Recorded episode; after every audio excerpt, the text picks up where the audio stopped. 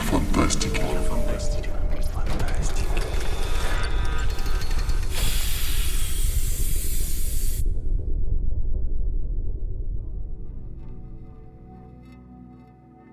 Здравствуйте, дорогие слушатели фантастического подкаста. Сегодня мы решили поговорить о замечательном да ладно замечательном, просто о великом и могучем аниматоре и о не менее великой и могучей студии, которая стоит за его плечами. Вспомнить все наши любимые и, естественно, нелюбимые мультики, сделанные этой студией. Возможно, даже не только мультики. Это уж посмотрим, куда нас разговор заведет. Речь, конечно же, о Хаяо Миядзаки, великом, прекрасном, замечательном. Но это, впрочем, мы еще, я думаю, в процессе обсуждений не раз выскажем и как-нибудь даже, наверное, докажем. И кто же сегодня собрался ласкать ваш слух у микрофонов? Это выпускающий редактор журнала «Мир фантастики» Евгений Пекла! Автор «Мира фантастики» Николай Караев. И автор «Мира фантастики» Дмитрий Шепелев.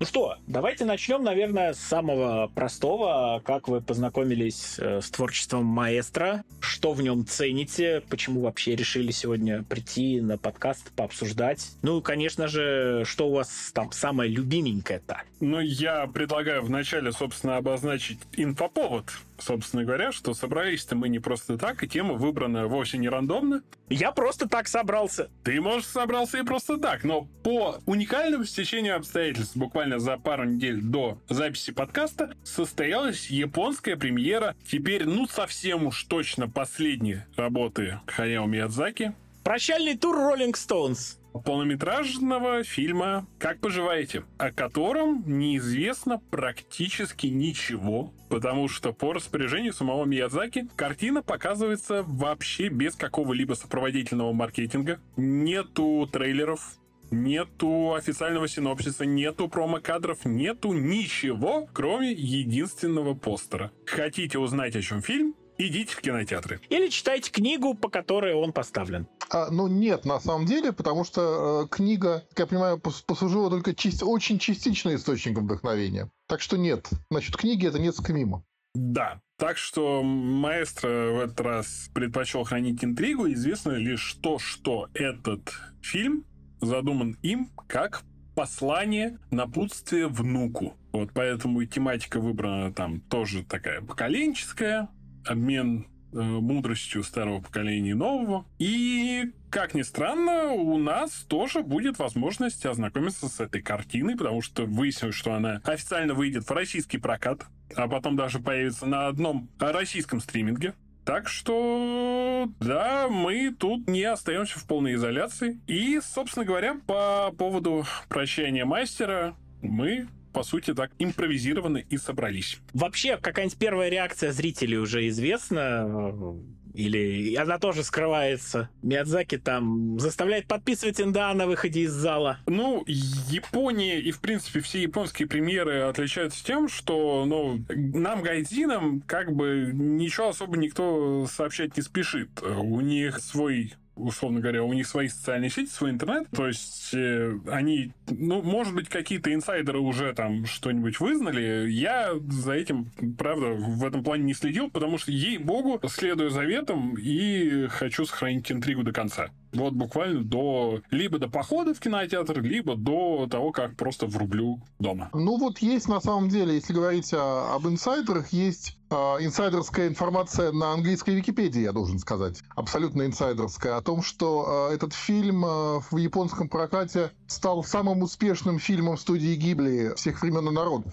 До того это был, как у нас говорят, ходячий или бродячий замок Хаула, да? Который собрал полтора миллиарда йен в 2004 году. А вот этот новый фильм собрал миллиард восемьсот миллионов йен. Подожди, Хаул настолько старый? Да, я всегда думал, что он в десятых вышел. Нет, Жень, он вышел году Нет, в Хау, да. шестом, в седьмом, в каком там? А, в В четвертом. четвертом даже. Ничего себе. Ну, он довольно старый, да. Да, в четвертом, да. В шестом вышли «Сказания земноморья», если Да, что. да. Да. Тоже старый фильм. Да, «Ходячий замок» это же был, по сути, да, это первая его работа после «Унесенных», которые, собственно говоря, ну, прославили его уже точно на весь мир, но уж до этого все-таки он был тоже известен среди почитателей, скорее. А «Унесенные», или, как я их люблю называть, «Отпризраченные», все-таки с их «Оскаром» за лучший анимационный фильм уже сделали его мировой суперзвездой. Собственно, уже тогда пошли все ретроспективы и так далее. Ну вот у меня как раз именно знакомство с ним-то и началось с «Унесенных», вот когда они вышли. А Мы, по-моему, в прокате взяли кассету, всей семьей собрались и знатно подофигели, потому что это было безумно круто. И это по сей день остается, естественно, для меня любимым мультиком Миядзаки. На второе место я бы поставил, как ни странно, моего соседа Тотора, тоже его очень люблю.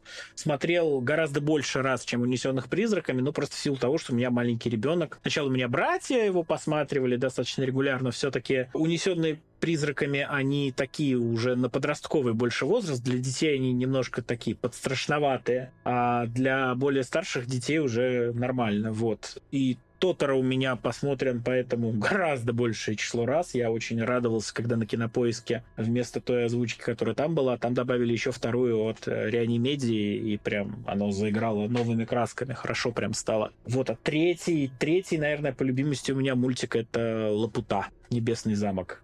Я, наверное, в Миядзаке больше всего ценю такую вот уютную атмосферу. Там может происходить всякая разная лажа, героям может быть не очень уютно, но в конечном итоге там есть приход вот к ощущению такого тепла семейного, благополучия. Я не говорю про все его мультики, я говорю именно про конкретно мои любимые мультики и то, за что я их люблю. Именно по этой причине мне, при том, что я считаю, что это там восхитительные, замечательные мультики, я, например, ну не фанат я принцессы Мононоки. Она классная, крутая, но это не то, что я там готов пересматривать, потому что всякой жести и проблем мне, в общем, в жизни и так хватает, у меня меня вот нехватка чего-то такого уютного, спокойного, куда бы я мог соскопировать из гнетущей реальности. Ну вот это как раз очень занятно, потому что как раз-таки Миядзаки, он не то чтобы сторонник эскапизма. Тут нужно, наверное, сделать ремарку, я не знаю, может, кто-то лучше в этом разбирается, но насколько знаю я, что вот этот образ доброго дедушки-волшебника, почти что Санта-Клауса, он на самом деле с настоящим Каяо Миядзаки не очень-то вяжется. Потому что на самом деле это очень, ну, как водится, как многие сказочники, это как Ганс Христиан Андерсон, как Уолт Дисней. Это человек очень угрюмый, очень ну, особенно в поздние годы, мизантропичный, брюзга, воплощение очень многих стереотипов о японцах в том плане, что он трудоголик, перфекционист, консерватор страшный. И по большому счету очень мало какие его работы созданы просто так. Там просто для того, чтобы размять руку или из коммерческого интереса. Такие тоже были такие были, это особенно ранее, то есть, например, можно вспомнить его Люпена третьего, который, по сути, часть франшизы. То есть Люпен третий — это гигантская японская медиа-франшиза, куда входят манга, аниме-сериалы, 10 штук там, полнометражки, лайв-экшен и так далее. Это, ну, считается первой полнометражной работой Миядзаки, он тогда только начинал. Есть легкие вещи, но большинство все-таки, да, создано для того, чтобы ты еще и подумал о чем-то. Либо о том, куда катится наша планета, либо о том, как ты, какие вообще выборы ты по жизни делаешь, либо просто посмотрел на детскую невинность, и тебе стало стыдно за то, какой, какая ты гнида сейчас. Поэтому, как бы, да, то, что тебе от некоторых фильмов некомфортно, так и должно быть. По большому счету, это задумка. И поэтому вот этот вот уют, да, безусловно, он там много где присутствует, но это, как мне кажется, не всегда самоцель.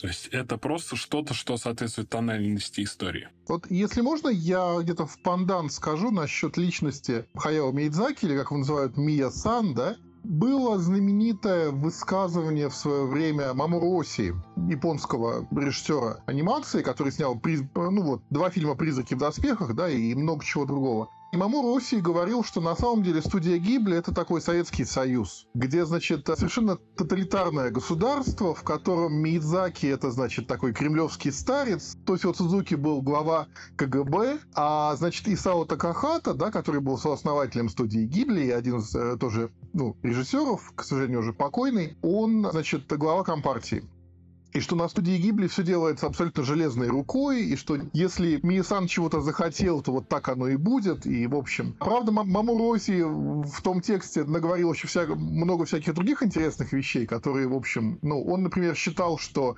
студия Гибли загнется после «Принцессы Мононоке», потому что это бессмысленное кино. И это было очень забавно читать чуть-чуть спустя, то есть, когда «Принцесса Мононоке» уже прогремела, когда это же было, по-моему, одно из первых аниме, которое было закуплено в США, да? Нет, нет, не, далеко не первая. Есть эти знаменитая история же, которая связана с Харви Вайнштейном. Далеко не первая. Первая, это же был Акира еще в 80 э, каком там, пятом году. Нет-нет-нет, я, я, я имею в виду студии Гибли.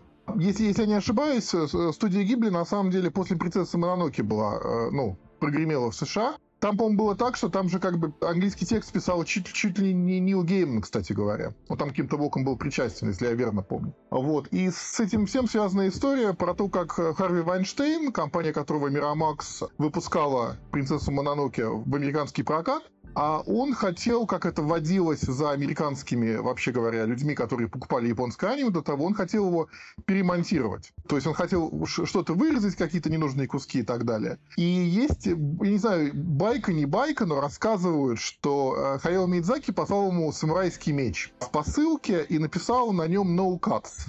Никакого монтажа, да, ничего вырезать нельзя. Иначе, типа, значит, мы вас этим мечом зарубим, как истинные самураи. В общем, да, насчет характера Мидзаки есть разные, есть разные совершенно версии. Есть же, ну вот, я думаю, что мы к этой теме еще вернемся, но знаменитый скандал, который был между Хаяо Мидзаки и его сыном, Гора Мидзаки. О, да, это трагедия Гора Миядзаки, да. Да-да-да-да-да. Когда он написал в своем блоге, что его отец был как отец полный ноль, что он все время пропадал на работе, и так далее, и так далее. Но вот здесь я хочу чуть-чуть поспорить насчет эскапизма вот этого всего, потому что я, честно говоря, тоже Мидзаки очень люблю за вот это ощущение в какой-то момент, ощущение какого-то дикого спокойствия, которое вот просто возникает, и пусть он даже с какими-то иногда нотками грусти, все равно это некое ощущение, не знаю, успокоенности мира как бы.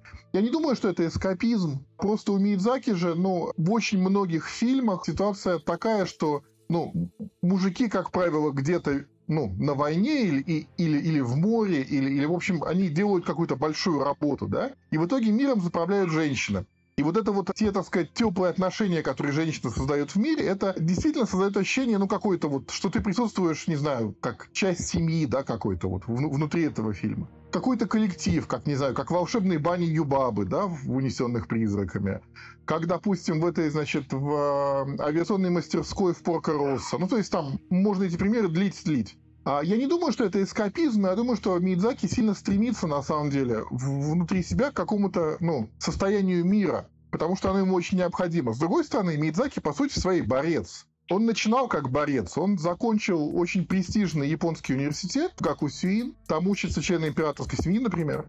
И он потом поступил, значит, аниматором на студию, по-моему, это была студия Туэй знаменитая, и в 22 года стал там членом профсоюза, потому что он выступал очень активно за права трудящихся. Он с самого начала был таким вот марксистом, борцом. И я думаю, что в его аниме это видно очень ярко, что он, собственно, борцом и остается так или иначе. То есть я думаю, что эти вещи, они друг другу не противоречат. То, что с одной стороны он ищет какого-то мира всегда, а с другой стороны, а он мятежный, с другой стороны ищет бури. И далее по тексту. Но тут же надо, на самом деле, стоит, мне кажется, вспомнить, где и при каких обстоятельствах вырос Миядзаки. Вырос он в послевоенной Японии. Это страна полная сожалений, стыда, боли, но вместе с тем оптимизма.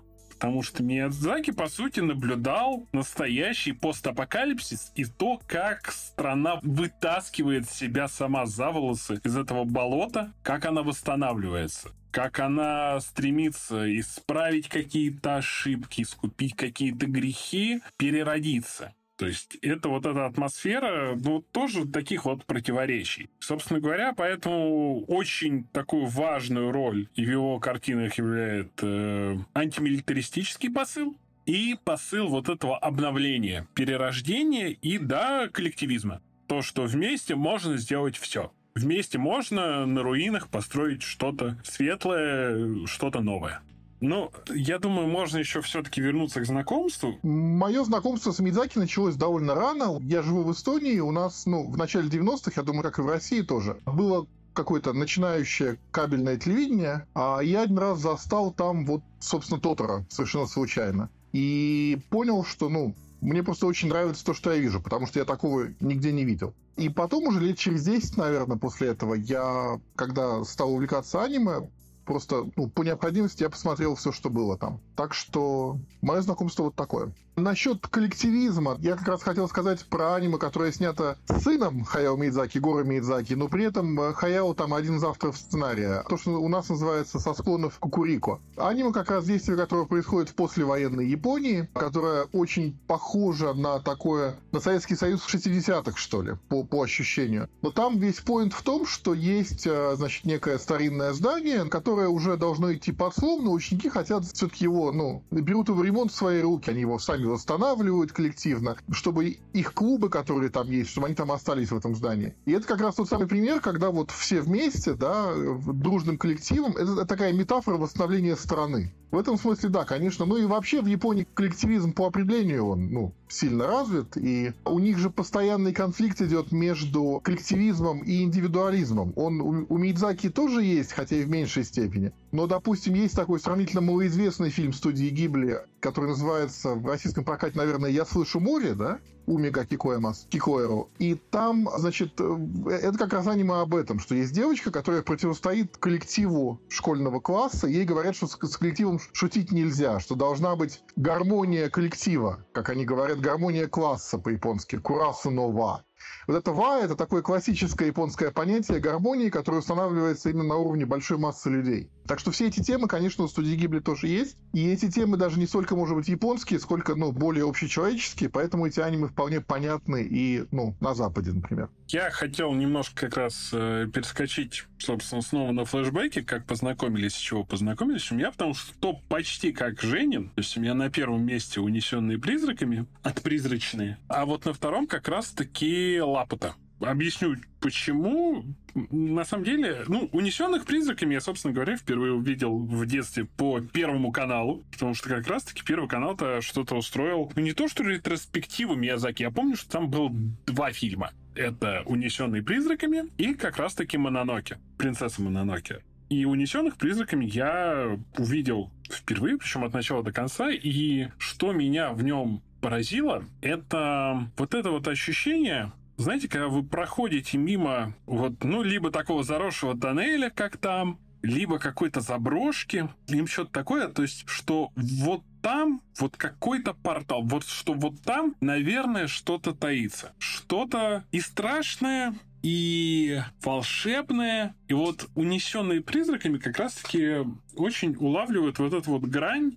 По сути, давайте честно, это Исикай это чертов Исикай. Это главная героиня попадает в волшебный мир и, и так далее. Но он же совершенно другой по тональности, потому что этот э, мир Йокаев, с одной стороны, да, абсолютно фольклорный, с другой стороны, он же такой, да, это сказка, но это страшная сказка, японская страшная сказка. И вместе с тем там есть такие вкрапления, наверное, даже сюрреализма, потому что э, вагончик, который едет по рельсам на воде, это один из самых сильных визуальных образов, которые, ну, в принципе, мне кажется, в жизни можно увидеть. Ну, то есть он врезается тебе в память сразу, врывается клещами. Но при этом, говорю, несмотря на то, что да, там в этом фильме очень много добра и света, он все равно вот в нем есть такое ощущение мрачности. То есть, потому что, ну, во-первых, превращение родителей в свиней показано страшно.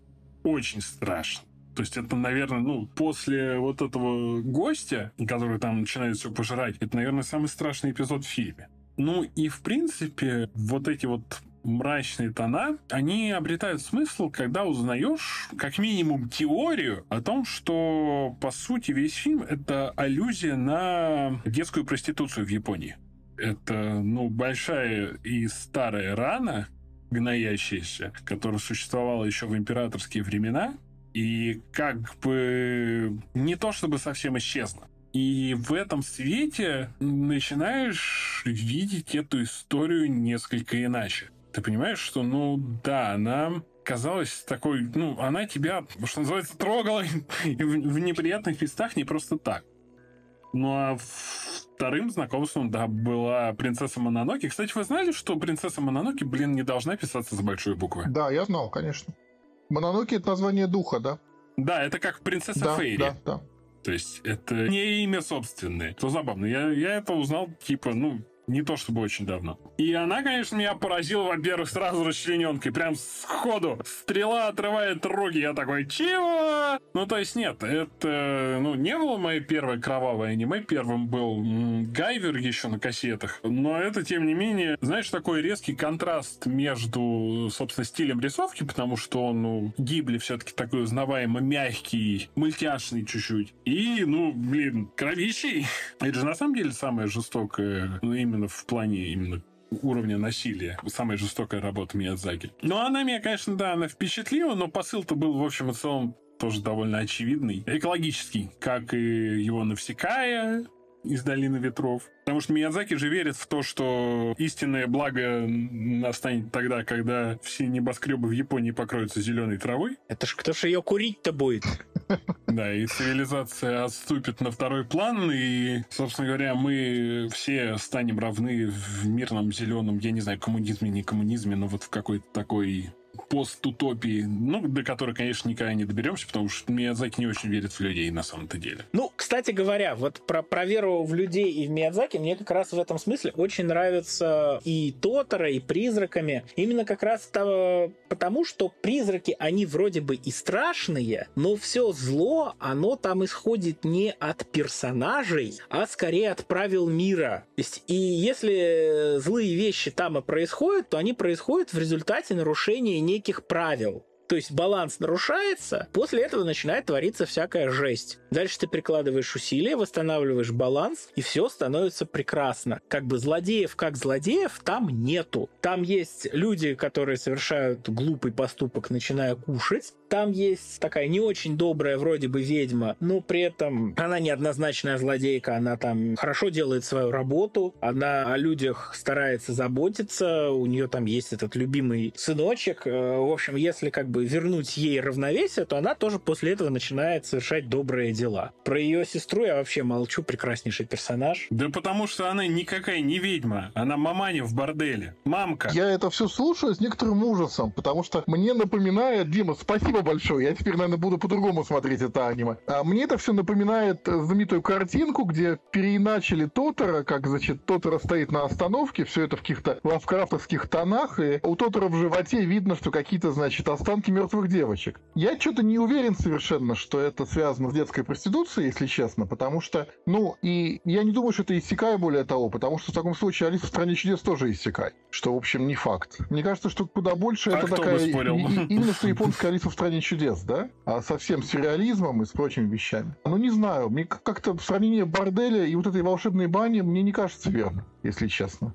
Какая-то странная параллель. Свобода интерпретации. Да, есть эта известная теория, что да, что там исходя из имен, исходя из названий, там это выстраивается все достаточно четко, но как бы у, у нас в произведении заявлено баня для духов, там моются духи, как бы их обслуживают не только, значит, девушки, но и разного рода другие вполне себе существа. Так что, ну не знаю, как бы, да, может быть, исходно культурно там бани в Японии, как и в принципе в, во очень многих других культурах ассоциировались с оказанием интимных услуг, но данная конкретно это, она больше про духовные вещи, чем про телесные, скажем так. Ну, ну да, да, да. А, Кстати говоря, вот Дима упомянул этот совершенно волшебный поезд, который идет по морской глади, да? Да, это для меня, наверное, действительно лучший образ у Миядзаки ever. Он Да. супер успокаивающий, Да, супер да, притягательный. да. Я совершенно согласен, да. И там вот эти вот э, призраки, которые сидят внутри, да, такие, значит, э, рабочие люди, которые едут домой, типа призраки. Но ин- интересно, я просто где-то читал, что сам Мидзаки говорил, как он это придумал. И он это придумал, на самом деле, исключительно потому, что он хотел, чтобы Тихира ехала куда-то, не отвлекаясь на законные пейзажи.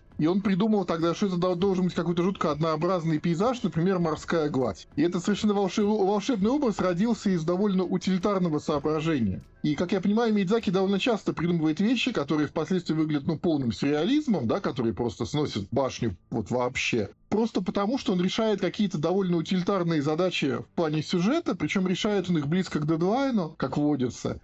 И, соответственно, ему нужно что-то срочно придумать, и вот он придумывает. И потом оказывается, что это гениально. То есть я думаю, что это как раз определение гения и есть. А если позволите, я скажу про свое любимое аниме. У Миядзаки у меня... Конечно, позволим. Да, у меня любимое аниме это Порка Росса, то бишь э, Красная свинья, да? Оно, оно, в общем, стоит очень сильно особняком э, у Миядзаки, потому что это такое очень взрослое аниме. И оно, ну как, довольно такая относительная фантастика, да, это э, история про пилота на Первой мировой войне, который в какой-то момент превратился в свинью. И действие происходит, ну, в условных там 20-х, 30-х, когда уже наступает в Италии там фашизм и так далее. И, и вот ключевая фраза этого аниме это то, что лучше быть свиньей, чем фашистом. Очень известные слова, я думаю. Мне кажется, что для самого Миядзаки это очень важное аниме, но просто мне оно нравится тем, что там как раз есть вот все эти элементы, которые в других аниме ну, где-то разбросаны. Ну, например, вот то, что в «Унесенных призраками» это баня, да, где нужно как бы трудом заслужить избавление от проклятия, например. В Порко Росса тоже это есть, там строят самолеты, там самолеты у Мидзаки, вообще тема полета это отдельная песня, да? То есть он просто самолеты обожает, ну, на всех уровнях, и... и... У него же какой-то... А, или у него отец был авиаконструктором, кажется, По-моему, да, да, да. Или да, он сам да. учился. И вот эта история, которая в его предпоследнем аниме, да, «Поднимается ветер», это же тоже история японского авиаконструктора знаменитого. Ветер крепчает, да. Который делал самолеты для, значит, как я понимаю, японской императорской армии, то есть фактически, ну, для фашизма, да? Вот, и это опять же история о том, как человек на самом деле, ну, вот он трудится, как, может быть, то, что он делает, не совсем совсем хорошо, как он превращается, по сути, в свинью, но при этом все-таки ну, сохраняется какой-то уровень, не знаю, там. То есть некое спасение возможно все-таки на каком-то уровне для него. Ты это про Поркроса или все-таки про ветер крепчает? Ну, я и про то, и про это, но тут как бы в том смысле, что Поркроса, как известно, финал такой неоднозначный. Мы не знаем, точно ли он превратился он обратно в человека или нет. А в «Поднимается ветер» там этого выхода просто нет. То есть там как бы человек остается ну, самим собой, да, уже вот по сути тем не менее, вот это вот поиски некоторого внутреннего мира, как бы, да, исходя из всего этого, оно там присутствует. Я не знаю, мне поэтому очень интересно посмотреть новый фильм, который сейчас только вышел в Японии, и про который ничего не известно, да, потому что мне кажется, что, наверное, Мидзаки должен был, ну, в том числе подвести какую-то черту для себя самого. Мне бы хотелось так думать. С другой стороны, кто знает, он уже несколько раз завершал карьеру, как известно, так что не факт, что этот фильм будет последним. Ну, нет, слушайте, во-первых, потому что все-таки «Как выживаете» делали 7 лет последних, а Миядзаки уже за 80, он уже признавал, что он уже очень плохо видит, у него уже совершенно не та мелкая моторика. То есть то, что в предыдущий раз он соврал, да, там было пространство для маневра, так сказать. Но сейчас уже, ну, слушайте, не все же могут как Клинт Иствуд за 90 творить. А вот насчет ветер крепчает, кстати, любопытно, что он, ну, потому что я знаю про, собственно, последний фильм Нолана, ветер крепчает интересно рифмуется с Оппенгеймером. То есть это истории про то, как гениального человека, по сути, склоняют использовать его дар для военных целей и как он, по сути, потом живет с осознанием этого. То, что... А «Ветер крепчает» — это же вообще лейтмотив. То, что он создавал нечто прекрасное, нечто легкое, а в результате, ну, машина государственная превратила это в нечто, ну, уродливое. И он стал, ну, таким вот соучастником этого. Да, да, да. Вот. А насчет Порка Росса, я его увидел совсем недавно полностью. И, ну, честно, это вот как раз не моя любимая работа, потому что, ну, я не очень люблю у Миядзаки, простите терминологию, слайсуху. Я не очень люблю его вот Slice of Life, поэтому у меня, например, мне не очень заходит всеми любимый Тотора. Он для меня слишком пасторальный. Так же, как и Ведьмина служба доставки. Несмотря на то, что она очаровательна, немножко не моя. Вот Порка Росса тоже, несмотря на наличие, да, воздушных боев немножко, она уже больше все-таки про житуху. Вот, но не могу не отметить, да, тут интересный, по сути, такой исторический анекдот ведь получается, потому что известно, что, собственно, сам Порко Росс э, навеян образом э, Красного Барона, собственно говоря, главного аса Первой мировой. Ну а его оппонент это же, ну точно, Говард Хьюз. Но нет же никаких сомнений. Да, да. Фанат авиации, режиссер, плейбой-миллионер. Собственно говоря, прототип э, Тони Старка. Официальный. Так что вот, ну, вот такая вот историческая фантазия интересна. Говорю, атмосфера Италии потрясающая, но вот возвращаясь к Лапуте, которую я вот горячо и нежно люблю, ее я тоже посмотрел уже в сознательном возрасте уже сам, она меня целиком полностью очаровала. Ну, по сути, это, наверное, самое... Ну, вот если в «Унесенных призраками» была вот эта вот японская экзотика, которую все так ценят, то «Лапута» — это, ну, чистый мейнстрим. Неудивительно, что ее потом выпускал на Западе Дисней. Справедливости ради, он выпускал все работы Миядзаки. Но вот Лапута легко может стать там в один ряд с той же Атлантидой, только она гораздо-гораздо лучше скроена. Потому что это приключение. Классное, атмосферное, душевное приключение, которое в итоге оказывается гораздо масштабнее, чем ты думаешь. И там опять же есть, ну, совершенно потрясающие образы. Боевой робот, заросший травой, который стоял там тысячи лет, и которые заботятся о птенцах, которые выросли в гнезде, которые успели на нем свить, и как они в конце улетают, и он там стоит. Ну, это же потрясающе. При этом, опять же, да, очевидная мораль на то, что алчные людишки опять хотят э, получить себе в лапы оружие судного дня, чтобы расправиться сами с собой. То есть, ну не знаю, там есть все. Там есть сильный визуал. Несмотря на то, что это 80-е, оно, ну, типа, мне кажется, эта работа не состарилась ни на день. Там есть отличная история, там есть юмор. Эти, опять же, потрясающие воздушные пираты с их э, бабкой-предводительницей. Там есть очень харизматичный злодей. Что, кстати, редкость у Миядзаки. Он как-то как обходится обычно без них. Действительно. То есть есть вот эта дамочка в «Принцессе Мононоке», есть вот этот антагонист, в целом все на самом-то деле. И это прям вот злодей-злодей. И шикарный экшен древней цивилизации. Ну, типа, что тут не любить? И опять же, без, ну, с назиданиями, но не через край. Вот поэтому, не знаю, Лапута, несмотря на то, что многие считают ее у него там проходной работой в сравнении со всем остальным, я люблю искренне и нежно. Ну, мне кажется, что просто у Мидзаки есть два, что ли, два, два типа аниме. А, одни это аниме больше, скорее, для там детей и подростков, другие аниме больше для взрослых. То есть понятно, что, допустим, там рыбка пони на утесе это скорее аниме для детей, да? Понятно, что по кросса и поднимается ветер это скорее аниме для взрослых. Я думаю, что Лапута здесь больше все-таки для, для детей и подростков, если честно. Прошу прощения. Просто это, это абсолютно, как ты сказал, да, это приключения, это визуал, это вот этот вот, значит, э, там, стреляющий робот, то есть запоминающиеся образы и так далее. Но это, это такая классическая фантастика на самом деле. Да-да-да, почти Жюль Верн. Да-да-да, совершенно верно, да. Она, кстати говоря, сильно повлияла, как я понимаю, на... У Макута Синкая же есть фильм э, «Ловцы забытых голосов», кажется, называется, который такой самый-самый мидзаковский мультфильм Синкая. Мне кажется, что он очень сильно под влиянием Лапута сделан. Точно так же, скажем, «Ведьмина служба доставки» — это скорее, ну, все-таки для, наверное, для подростков, да, аниме, чем для взрослых. Хотя взрослые тоже смотрят с большим удовольствием. Я бы сказал бы скорее для маленьких девочек, наверное. Ну, не знаю, я смотрел с удовольствием. в самом деле?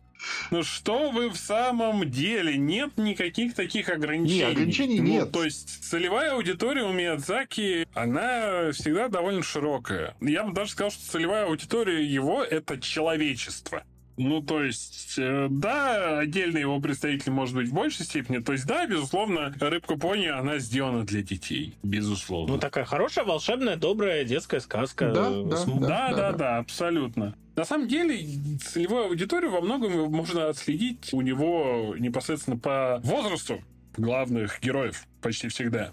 То есть у него же это во многих произведениях, в общем, почти во всех мейнстримных произведениях, то есть главный герой сделан всегда ровесником целевой аудитории, чтобы ей было легче себя идентифицировать. Но у Миядзаки это прям маркер. То есть прям вот да. Ну, ну да, и плюс того, мне кажется, что порка Росса и поднимается ветер. Я думаю, что нужно пережить какой-то внутренний кризис довольно сильный, чтобы тебя эти аниме по-настоящему пробрали.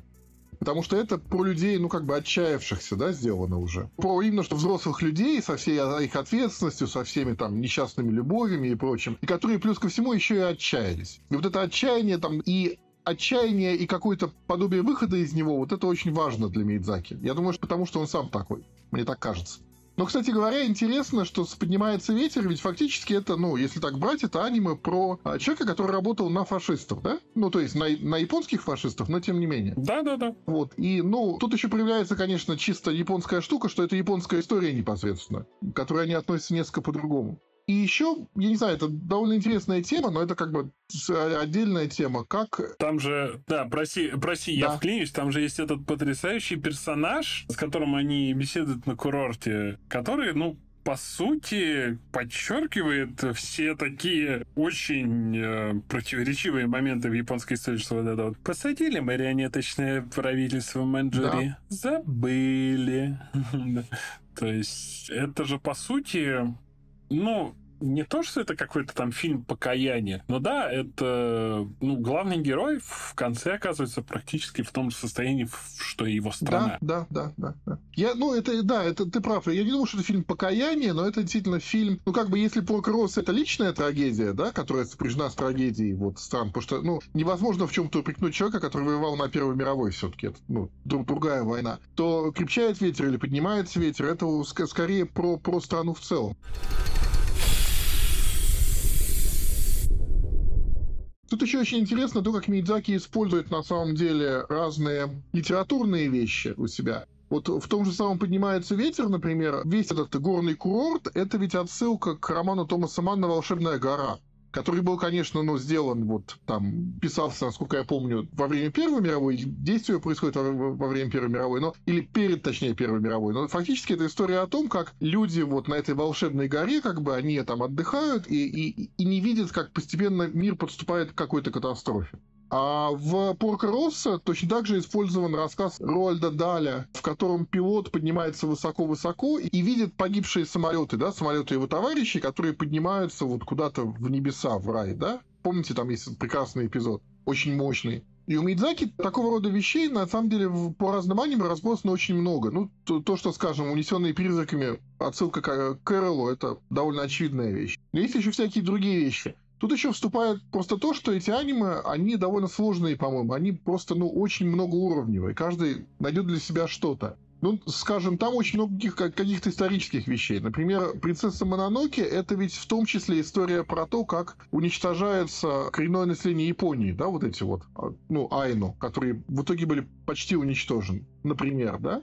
И такого, в принципе, довольно много. Да, но тут еще, кстати говоря, стоит вспомнить, что, ну, собственно, значительная часть работ Миядзаки — это, ну, собственно говоря, экранизации. Это не оригинальные сюжеты. Это касается Навсека из «Долины ветров», которая снята по мотивам манги. Это касается «Ведьминой службы доставки», которая, собственно говоря, создана по мотивам одноименного романа японской детской писательницы. А Навсекая разве не его же манга? Мне казалось, ее сам Миядзаки не... Его же, да? Разве же? По-моему, да, его же манга. Я вот, кстати, не уверен. Если кто-то сейчас быстренько его, пробежится, его манга, его, его, его. то тогда... Его манга, да. Его? А, ну тогда да, тогда да. Но как минимум один пример знаю точно. Хаул, Хаул. Да, Хаул, да. да. Да, да, Ходячий замок Хаула. Диану Уин Джонс, да. Да, я же таки добрался до романа. И да, увидел, что удивительная вещь то, что у Миядзаки в фильме кажется очередной какой-то очередным полетом фантазии этого японского чудака, такой сюрреализм, но весьма рационально объяснено в романе. То есть, ну, просто очень многие вещи, которые на экране казались каким-то абсурдом, имеют в себе вполне рациональные, ну, в рамках логики сказочного мира объяснения. Можешь конкретнее развернуть с примерами? Начиная с завязки. Собственно говоря, по какой причине вообще Софи в фильме превратилась в бабушку? Ну, то есть понятно, что это проклятие колдуньи. Почему в бабушку? Почему не в лягушку или что-то такое? В фильме это, ну, просто данность ну, бабушка и бабушка. А в книге она старшая из сестер. Она с малых лет заботилась о младших и полностью забила на себя. Она приняла это как должное и, по сути, сама у себя украла юность. То есть магия, по большому счету, несмотря на то, что проклятие вообще-то изначально было даже направлено не на нее. Ее прокляли случайно. Но, тем не менее, ее физический возраст стал соответствовать ее духовному. Психологическому. Психологическому, да. И на протяжении книги она как бы по чуть-чуть молодеет. Она понимает, что такое, ну, вообще, ну, жить для себя. То есть, что не обязательно хранить себя заживо, там, в заботе о других. Ну, потому что не обязательно использовать других исключительно как отмазку для того, чтобы похоронить себя. То есть, такие вещи. Опять же, волтбилдинг, простите, мой французский, в книге, ну, гораздо понятнее, гораздо четче там из вообще характеризации Хаула, там понятно, почему этот человек может устроить истерику из-за неправильно покрашенных волос. Ну и, в принципе, настрой немножко другой. Ну и концовка, да, конечно, в концовке там Миядзаки опять же ушел в свою любимую контрмилитаристику, и поэтому она на самом деле кажется как будто бы пришита из немножко не оттуда. Как будто бы как-то все резко внезапно началось внезапно взялась и жахнула война. И как бы... Ну, потому что, да, этот момент уже придуманный, пришитый позаимствованный, ну, то ли позаимствованный из какой-то следующей книги, то ли вообще придуманный с нуля. Потому что книга заканчивается совершенно иначе. Вот этот момент, он мне как раз и очень не нравится в Хауле. То есть мне нравится вот эта вся сказочная фабула, там это чучело замечательное, замок там расхаживает, волшебный огонек, вот эти все дела. Но как только там включается какая-то игра престола с бойней номер 5, вот для меня это произведение просто совершенно разваливается на куски. Политика в книге была. То есть там была те тема с тем, что там королевство, плетут друг против друга интриги. Собственно говоря, Софи заколдовали, потому что заколдовать изначально планировали девушку, в которую влюбился принц и так далее. Но там все это как-то, ну, не так резко и точно не переходит вот прям в открытое противостояние. Слушайте, а мне вот как раз наоборот. То есть вот то, что вы говорите, с одной стороны, мне как раз очень нравится, что аниме в какой-то момент выходит за пределы волшебной сказки и развертывается в какую-то просто, ну, вселенскую трагедию, да, которая параллельно дублируется вот тем, что происходит и с, с Хаолом, и с замком. И с другой стороны, то, что какие-то вещи не объяснены, по-моему, это совершенно чудесно потому что, ну, как бы они не объясняются, и ты вынужден их либо додумывать сам, либо принимать на веру. Это как вот эти самые поезда, унесенных призраками. То есть, почему они идут по воде, непонятно. Ну, как бы, вообще, в чем дело, да? И что это за поезда, тоже, на самом деле, не очень понятно. Так что не знаю, мне кажется, это наоборот огромные плюсы, честно говоря, а не минусы. Я читал этот роман, и я, я просто один раз делал доклад по экранизациям Миядзаки, то есть насколько эти экранизации соответствуют первоисточникам. И мне показалось, что то, что в романе иногда довольно, ну, описывается банально или, может быть, объясняется, то Мидзаки как раз превращает некоторую загадку, приправленную изрядной долей сюрреализма. Так что не знаю, по-моему, это наоборот плюс. Вот да, в книге есть, например, эпизод, который, ну, совершенно точно нельзя, как мне кажется, вообразить в полнометражке Миядзаки, когда Хаул и Софи, ну, так просто про прочим, заглядывают э, в современный Лондон. И Хаул играет с мальчишками в футбол. И потом возвращаются опять к себе. Это было бы странно, да. Это, это как-то не очень вяжется с, с да, Тут на самом деле интересно, что самую первую ну, работу полнометражную Мидзаки хотел делать, должна была быть экранизация повести сказки Астрид Лингрен «Пепи длинный чулок». И в свое время, значит, он и, по-моему, Исао Такахата ездили к Астрид Лингрен в Швецию по этому поводу. И всячески ее просили а, отдать права на экранизацию. Но Астрид Лингрен сказала им нет она почему-то страшно не хотела, что-то ей не понравилось. То ли ей, так сказать, перспективы аниме не понравились, то ли эти странные японцы числом два, то ли еще что-то. Но что интересно, образ Пепи Длинный Чулок на самом деле кочует у него из, из аниме в аниме или долго кочевал, по меньшей мере. Потому что, допустим, и Навсекая похожа на Пепи Длинный Чулок, да, там в Поркоросе есть героиня Фио, которая вылитая Пеппи. Пиратесса Дора из Лапуты очень похожа на Пеппи Длинный Чулок, ну и так далее. Вот она, пожалуй, единственная из тех, кого ты перечислил, на мой взгляд, похожа на Пеппи Длинный Чулок. Это такая, да, уже взрослая Пеппи. Взрослая Пеппи, да, Фио тоже очень похожа. Она не взрослая как раз, да, в Поркорос, но она, она у нее, по-моему, даже волосы, насколько я помню, вот эти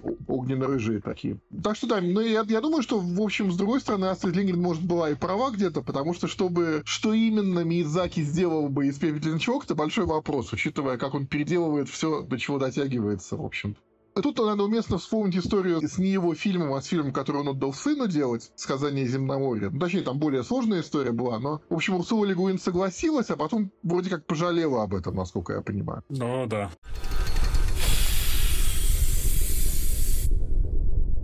А насколько я помню, вот если мы уж мы перешли уже к трагедии Гора Миязаки, то он же, по-моему, кажется, изначально даже не собирался заниматься анимацией.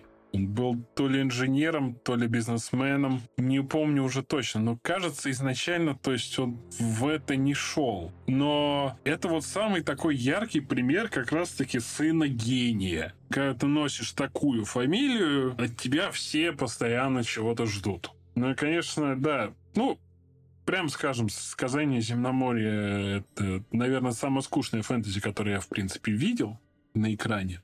Что в анимационном формате, что не в, не в анимационном, это, несмотря на то, что там есть потрясающие кадры, потрясающая сцена, какая-то, какая-никакая атмосфера, я, черт возьми, по-моему, раза три пытался его посмотреть, но все равно то, что случилось на премьере, когда Хаяо Миядзаки через полчаса просто встал, вышел из зала и гневно закурил, на глазах у сына, черт возьми. Это, это запечатлено. Это, конечно, было, ну, хамство, на самом деле, но он ему не привыкает. Он довольно часто там доводил людей до слез, я помню, как-то мне попался ролик, опять же, как какая-то команда молодых 3D-аниматоров там сделала какую-то там свою программу, тоже, по-моему, ну, еще не на нейросетях, но что-то такое, какой-то прототип, которая как раз-таки занималась произвольными движениями 3D-модели. То есть она могла как-то, можно было задать ей какой-то паттерн, а она сама двигалась и как там подрагивала и так далее. Он на это посмотрел, сказал, что это отвратительно. Там просто был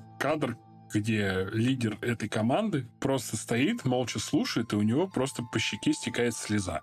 После этого он вышел, опять же нервно закурил, сказал, мы обречены, мы теряем веру в себя. Тем не менее, Гибли же сделала, на самом деле, 3D-анимационный фильм, да? который вышел в 2020 году, то, что называется «Ая и ведьма». Да. Да, да, это как раз Гора Миядзаки. Тоже Гора Миядзаки. На самом деле, они до этого сделали... У меня есть подозрение, ничем не обоснованное, ничем не подкрепленное, но скорее такая теория, что в какой-то момент, ну, то есть, да, сказание Земноморья было, ну, провалом, если не коммерческим, то у критиков, ну, многие, на самом деле, очень прохладно приняли. И некоторые похвалили скорее по инерции. И кто-то, может, даже не разобрался, какой это Миядзаки. Потом он со склонов Кукурика доказал, собственно, свою состоятельность, но мне кажется, что он отца возненавидел и начал делать все в пику ему, потому что он же поставил, по-моему, единственный современный, мы не берем в расчет старые там 70-х годов, единственный современный сериал студии Гибли, Ронни дочь разбойника по книге Астрид Лингрен, и он же весь сделан в псевдо 2D. То есть это трехмерные модели, которые стилизованы под 2D. Как раз-таки то, что многие современные аниме-фаны ну, презирают. Как, почти как последний берсерк.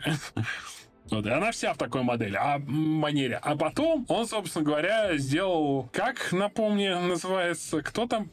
И ведьма. Ая, Ая и ведьма. Ая и ведьма которая, ну, просто целиком отвратительно и выглядит местами хуже, чем история игрушек 95-го года. Но мне кажется, это... Ну, да, стоит понимать, что все-таки это изначально был ТВ- special. Это э, в остальных странах его зачем-то показывали в кинотеатрах. А так-то это чисто ТВ-фильм. Но мне, но мне уже кажется, что это какой-то акт саботажа. Ну вот я не знаю, честно говоря, я более благосклонно, что ли, отношусь к этому, просто потому, что в последние годы же студия Гибли, ну, э, пошла на несколько таких э, экспериментов.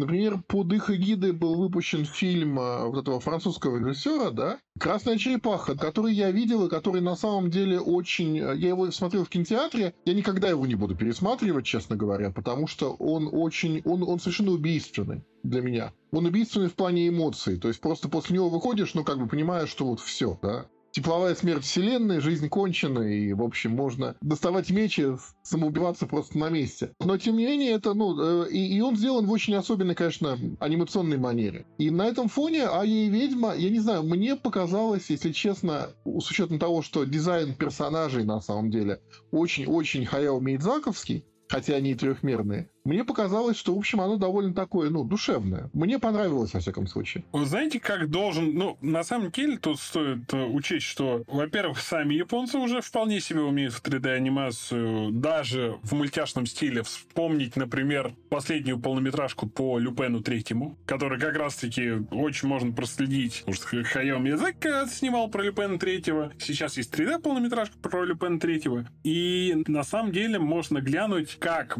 должен был выглядеть мультфильм Гибли в 3D, потому что его сняли Pixar. Потому что я краснею целиком полностью, как мне кажется, наследует визуальную стилистику Гибли. Прям узнаваемо. И адаптирует ее как раз-таки под пиксаровскую манеру, пиксаровский сюжет. Опять же, если учесть, что все это тоже с такими восточными мотивами, там китайскими, да, но тем не менее, мне кажется, это такой э, прям четкий амаш.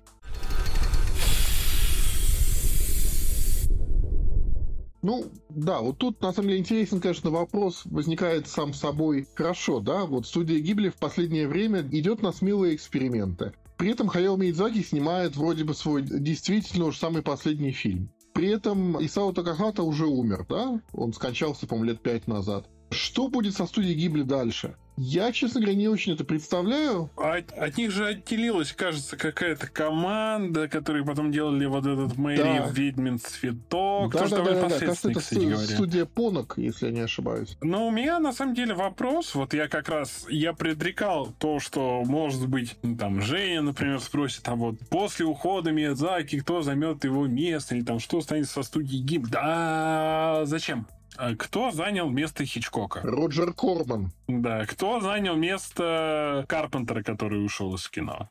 Такие люди, уходя, как в мультиках Луни Тюнс, оставляют после себя дыру в форме своего силуэта, и ее, ну, не заполнит никто, при всем желании, ну, просто это, ну, физически невозможно, но и незачем. Некоторые вещи могут просто кончаться. И это нормально. Слушай, я с тобой, наверное, не совсем согласен, потому что, во-первых, Миядзаки можно подходить к нему с разных сторон. То есть, с одной стороны, это человек, который э, пишет сценарии, который определяет сюжеты, и в этом плане он умеет э, очень сильно местами поразить, а местами очень сильно разочаровать. Но, с другой стороны, студия Гибли, она как раз во многом ему детище, во многом он определил ее, но она занимается совершенно конкретными визуальными решениями. Совершенно конкретную, ну, грубо говоря, можно сказать, что они конкретную визуальную школу сделали в аниме, и она продолжает жить там, неважно, сидит э, и что-то снимает или какие-то сценарии пишет Мирадзаки или нет. Более того, студия Гибли, например, поучаствовала в разработке первой Нина Куни, помогала там как-то с разработкой второй, при этом вторая игра, где они гораздо меньше участия приняли, она получилась гораздо больше похожей на мультик Гибли. То есть, если мы говорим про первую Нинакуни, она больше напоминает, наверное, мультики студии Гибли вот где-то из 80-х, а вторая Нинакуни это похоже вот на, на золотой век, э, на нулевые года. И, в принципе, вот мне кажется, что неправильно вообще так упускать из виду, что Гибли, они очень хорошо умеют э, делать визуал, прекрасный, даже без Миядзаки, и что вот это наследие, оно будет жить гораздо дольше, потому что Хичкок, он не придумывал какую-то, не участвовал в разработке некой конкретной визуальной эстетики, он снимал черно-белое кино, которое работало определенным образом. Цветное тоже. А что у него цветного, кстати, было? Ну, на север через да, как-то да, на север да. через северо-запад, например, да, головокружение, да много окей, чего. Окей. Это, видимо, уже совсем поздний Кичкок, который я в расчет немножко не беру. А зря. Может быть, наверняка просто. Посмотрим, что будет со студией Гибли, потому что, правда, не очень понятно, кто там будет. Вот, как Дима верно сказал, на самом деле Хиромаса и Йоны Баяси, да, который снимал для студии Гибли несколько фильмов, он а, отделился. Другая студия, которая называется студия Понок, или а, это от, от боснийско-хорватского слова Поноч, господи. В общем, Понок по-русски, наверное. Понос. Пишется, к сожалению, так, да, панокку по-японски. Вот, и они действительно сняли Мэри Ведьмин Цветок и еще кое-что, и они вроде как блюдут эти самые традиции. Я просто не очень понимаю, кто именно будет, ну, после смерти Такахаты и, так сказать, ухода из анимации Хаяо Мидзаки. Ну хорошо, горы Мидзаки, но куда именно он пойдет, да? Это не очень понятно.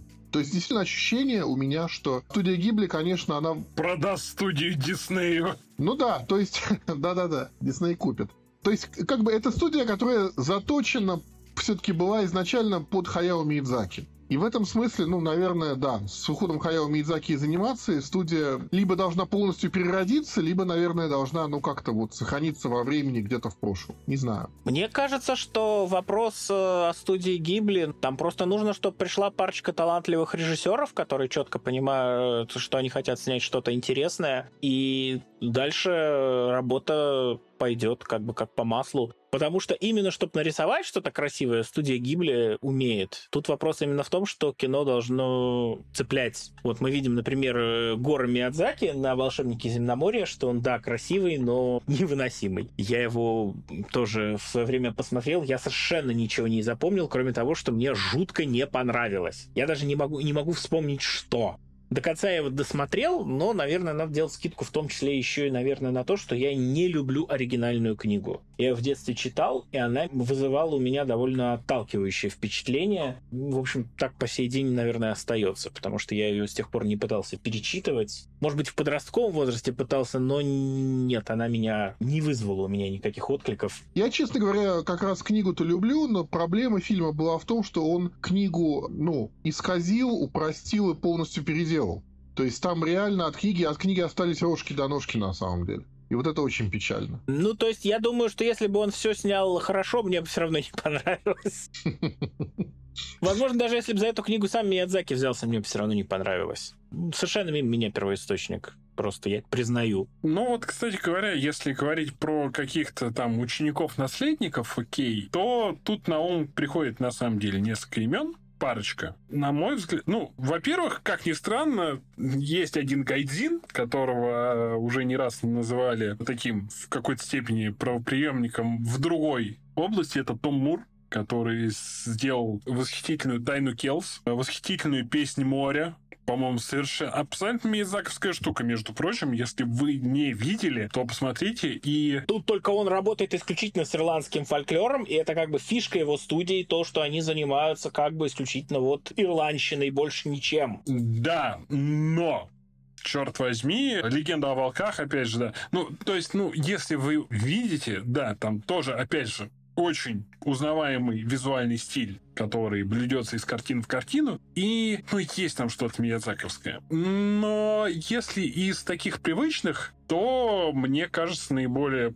подходящий кандидат, если мы делаем такие выборы, это Мамор Хасода. Ну, то есть, это, если что, вот э, автор, как мне кажется, тоже одного из таких очень около миядзаковских ученик чудовища. Потрясающая штука, если не видели, горячо рекомендую. Да, там очень высокий рейтинг на кинопоиске, я помню, был у него. Да и просто это классная штука. Дети-волчицы Амы и Юки, а также Летние войны, которые очень миядзаковские на самом деле, да. А также девочка, покорившая время. А девочка, покорившая время, которая, да, ну она скорее все-таки такая чуть-чуть японская школьная история, ну да, тоже очень мидзаковская на самом деле. У меня скорее, я бы девочку назвал бы скорее синкаевской больше, чем мидзаковской. Вот да. Ну, кстати говоря, Макото Синкай, ну, ну его скорее просто потому что, ну, каких мы знаем известных режиссеров японской анимации. Ну, Хаяо Миядзаки, Макото Синкай, ну, пусть будет Макото Синкай. Но у него тоже, у него свой почерк, у него очень свой почерк, очень свои истории, хотя тоже он действует на грани такого, даже можно сказать, магического реализма. То есть он не уходит прям в чистое фэнтези, но да. А вот э, Мамор Хасода как раз-таки, вот я не видел, кстати, его последнюю «Красавицу и дракон»,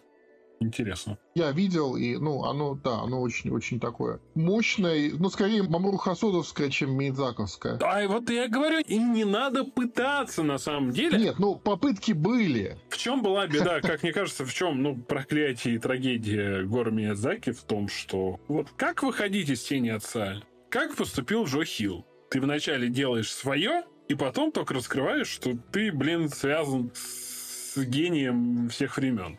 А Гору Миядзаки, ну, ему пришлось сразу делать под папу, и поэтому он пытался... Это же видно по режиссуре э, «Сказание земноморья», что он очень пытается сделать папин фильм. А папин фильм делать, ну, простите, таланта не хватает. Ну и сценарий очень хреновый. Я с Димой соглашусь. То есть я когда думал об этом, мне тоже пришли в голову, конечно, имена, ну, имя Мамору Хасоды и имя Макута Синкая. Я, правда, тут говорит, что, ну, я согласен с Томом Муром тоже. Просто мне кажется, что, да, перемиядзачить Миядзаки — это довольно бессмысленное занятие. Хотя Макото Синкай вот в фильме «Ловцы забытых голосов» он, ну, он попытался сделать такой аммаж Миядзаки. И у него вполне получилось. Это фильм, который вполне мог бы быть снят на студии Гибли на самом деле. Но просто СМИ... величие Миядзаки в том, что у него реально свой почерк и своя система мира, что ли, да? Свое вот это вот мировидение, свои темы, которые у него спрягаются, если посмотреть во всех его аниме, в одну большую картину. И это должен быть режиссер, на самом деле, столь же мощный. Столь же мощный именно по посылу, по миростроительству, по месседжу, который вот у него в каждом аниме есть, по сложности этого месседжа. Я тут не знаю насчет Мамору Хасода, если честно, потому что мне кажется, что в плане месседжа он, ну, немного слабее имеет Заки, там, на порядок или два. В отличие от Синкая, у которого есть, ну, какой-никакой, но все-таки свой месседж. И этот месседж Синкай упорно из фильма в фильм, так сказать, снимает и, и транслирует, и с каждым разом у него получается вроде бы все лучше и лучше. Ну, я бы сказал, я бы пошел дальше, я бы сказал, что Синкай, в принципе, по крайней мере, ну, до последней пары фильмов он снимал просто одну и ту же историю в разных декорациях. Ну, в, в принципе, да, конечно, да, да, да, да, да. Ну, как бы, да, человека волнует... Слушай, как Тим Бертон, как многие из них. Да, да. Человека волнует тема любви, как бы, и расстояние между ними, да, как это было в одном его фильме. Я в свое время думал о том, что, ну, лет там, не знаю, еще 15 назад, что, конечно, явление, сопоставимое с Мидзаки, это был Сатоси Кон, который был очень-очень особенным режиссером. Но, к сожалению, Сатоси Кон, ну, довольно давно умер очень молодым от рака, и, ну, в этом смысле от него уже ничего ждать не приходится. Есть еще одно имя, которое я бы назвал. Я думаю, что это мог бы быть на самом деле Исухира Йосиура, который сделал, если помните, был такой фильм «Патема наоборот» да, про мир, в котором, значит, как бы вот перевернутая система тяготения, который тоже был довольно мейдзаковский по своей сути. Но, правда, и Есюра в последнее время как-то я вот сейчас заглянул посмотреть, что он делал последние годы. Вижу, что он как-то делал не очень много, так что, ну, может быть, эта надежда не оправдана. А вообще вы удивитесь, ну, Кацухира Атома еще жив. И даже, ну, моложе Миядзаки прилично. Казухира Атома, если кто забыл, это режиссер Акиры и, ну, критически недооцененного Стимбоя который, на мой взгляд, кстати, вот Стимбой тоже очень-очень миядзаковский. Да, соглашусь, абсолютно, соглашусь. Чем Атома занимается сейчас, вообще непонятно. Он вроде бы уже тысячу лет мурыжит этот свой проект про космос. Но это, да, вот такой режиссер, который выдает что-то очень-очень-очень редко. Ну, тут вообще проблема, да, у японской анимации, потому что, конечно, громкие имена прошлого, они со временем, ну, там, я не знаю, тот же самый Мамору Оси, да, который после двух призраков в доспехах и, и вот этих самых, господи, как они назывались, Skycrawlers, да, которые, как я понимаю, делает что-то в соавторстве, да, то есть студия ИГ еще в общем, вполне себе делает аниме каждый год и снимает его, но вклад Маму России там не очень очевиден. Тут на самом деле, ну, надо понимать, что, ну, просто для того, чтобы понимать вклад и роль Мамору Оси, надо ознакомиться с изначальной мангой «Призрак в доспехах», что я как-то сделал, и понять, что все то, что мы знаем про призрака в доспехах, все то, что мы знаем про японский киберпанк, черт возьми, придумал Мамору Оси потому что это, ну, просто радикально разные вещи по настроению, по визуальным решениям, по всему. Поэтому, ну, «Призрак в доспехах», вот эта вот глыба, это целиком его творение, и я могу понять, как кто-то мог просто израсходовать весь свой творческий потенциал на это. И потом делать, ну, по, по сути, все то же самое, только по другим углом, ну, потому что это настолько монументальная вещь. Ну да, да, да. Еще одно имя, которое на самом деле могло быть вполне на уровне Миядзаки, это Синатира Ватанабе, да? О, То да. Вот, ковбой Бибоп, самурай Чемплу и так далее. И он даже что-то... А он живее всех живых. Он живее всех он живых, же да. сейчас вот как раз да, да, да, да. на днях анонсировали новый проект. Да, я, я, я с радостью посмотрел как раз на днях, значит, ролик и подумал, что очень надеюсь, что это будет что-то вот уровня вот, вот тех вот великих вещей. Но, в общем и целом, конечно, ну, Хайо Мидзаки рождается раз в тысячу лет, поэтому, увы, ждать чего-то такого же масштаба, ну, наверное, несколько наивно. Хотя и очень хотелось бы. Тем приятнее осознавать, что да, у этой картины есть последний штрих, и мы совсем скоро его увидим. и замерли в ожидании, в предвкушении. И надеемся, да, черт возьми, уверен, что он нас не разочарует. Может быть, даст не то, что ожидаем, может быть, не сразу поймем, не сразу распробуем, может быть, ну, каждый оценит по-своему. Но то, что это будет что-то особенное, в этом в этом сомнений нет. И вот на этой оптимистической ноте... Да, на этой оптимистической ноте, наверное, нужно закончить, но я хочу просто ставить 5 копеек, что вообще говоря, я так подумал, что, наверное, самый Миядзаковский фильм, последних лет вот э, в духе того Миядзаки, которого я люблю, такого, наверное, избирательно, искусственно сконструированного образа Миядзаки, такого самого собирательного, для меня это как раз, наверное, мультик Лука который вот э, выходил в 21 году. Лука, пожалуйста, Лука это ну, пророк. Лука, окей. окей, хорошо. Он, конечно, про Италию, он снят итальянцем в США, но вот по какому-то, по каким-то своим вот, простите мой французский, вайбам, по своему настроению, по своим краскам, по, наверное, каким-то мыслям, которые в него заложены. Вот это для меня, наверное, самая миядзаковская работа после вот трех моих любимых мультиков Хаяо Миядзаки. Да, отчасти. Да, да, пожалуй. Близко, близко. Ну, собственно говоря, потому что вот, это... Вот из всех, кто пытался это повторить, магию Миядзаки вне Японии, вот именно у Энрика вот тоже надо, наверное, думать, как правильно произносить. Батьковича. Да, потому что вот это вот Касароса, как это на итальянский манер надо произносить? Касароса. Ну, Казароза. Да. Касароза. Нет, нет, нет, нет, нет, ребят. Казароза, извините. Там «з» звучит везде. Казароза. Казароза. Этот человек сделал то, что, наверное, просто ни у кого не получалось до сих пор. Ну не, во многом да, во многом да. Что-то такое очень знакомое есть. Вот, наверное, мой ответ на то, кто должен возглавить студию Гибли после того, как Миядзаки окончательно отправится на заслуженную пенсию. Просто интересно, что в этом году ведь не только Хайо Миядзаки делает последний фильм и уходит на пенсию, но и Такеши Китана делает последний фильм и уходит на пенсию. То есть не один титан, на самом деле, японского кинематографа, а два Титана.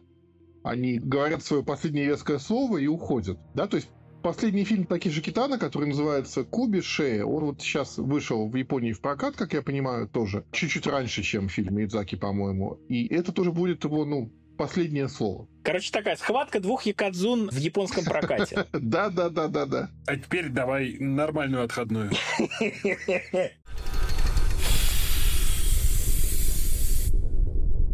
На этой ноте позвольте нам смиренно закруглиться. Спасибо, что слушали этот выпуск фантастического подкаста. Спасибо, что комментируете, не теряете связи, ждете новых выпусков. Для нас это очень важно и приятно. Ну а для вас сегодня трепались, вспоминали творчество Миядзаки и все, что вокруг этого для нас понакручено выпускающий редактор журнала «Мир фантастики» Евгений Пекла. Автор «Мира фантастики» Николай Караев. И очень иногда автор «Мира фантастики» Дмитрий Шепелев. Спасибо за внимание. До новых аудиовстреч.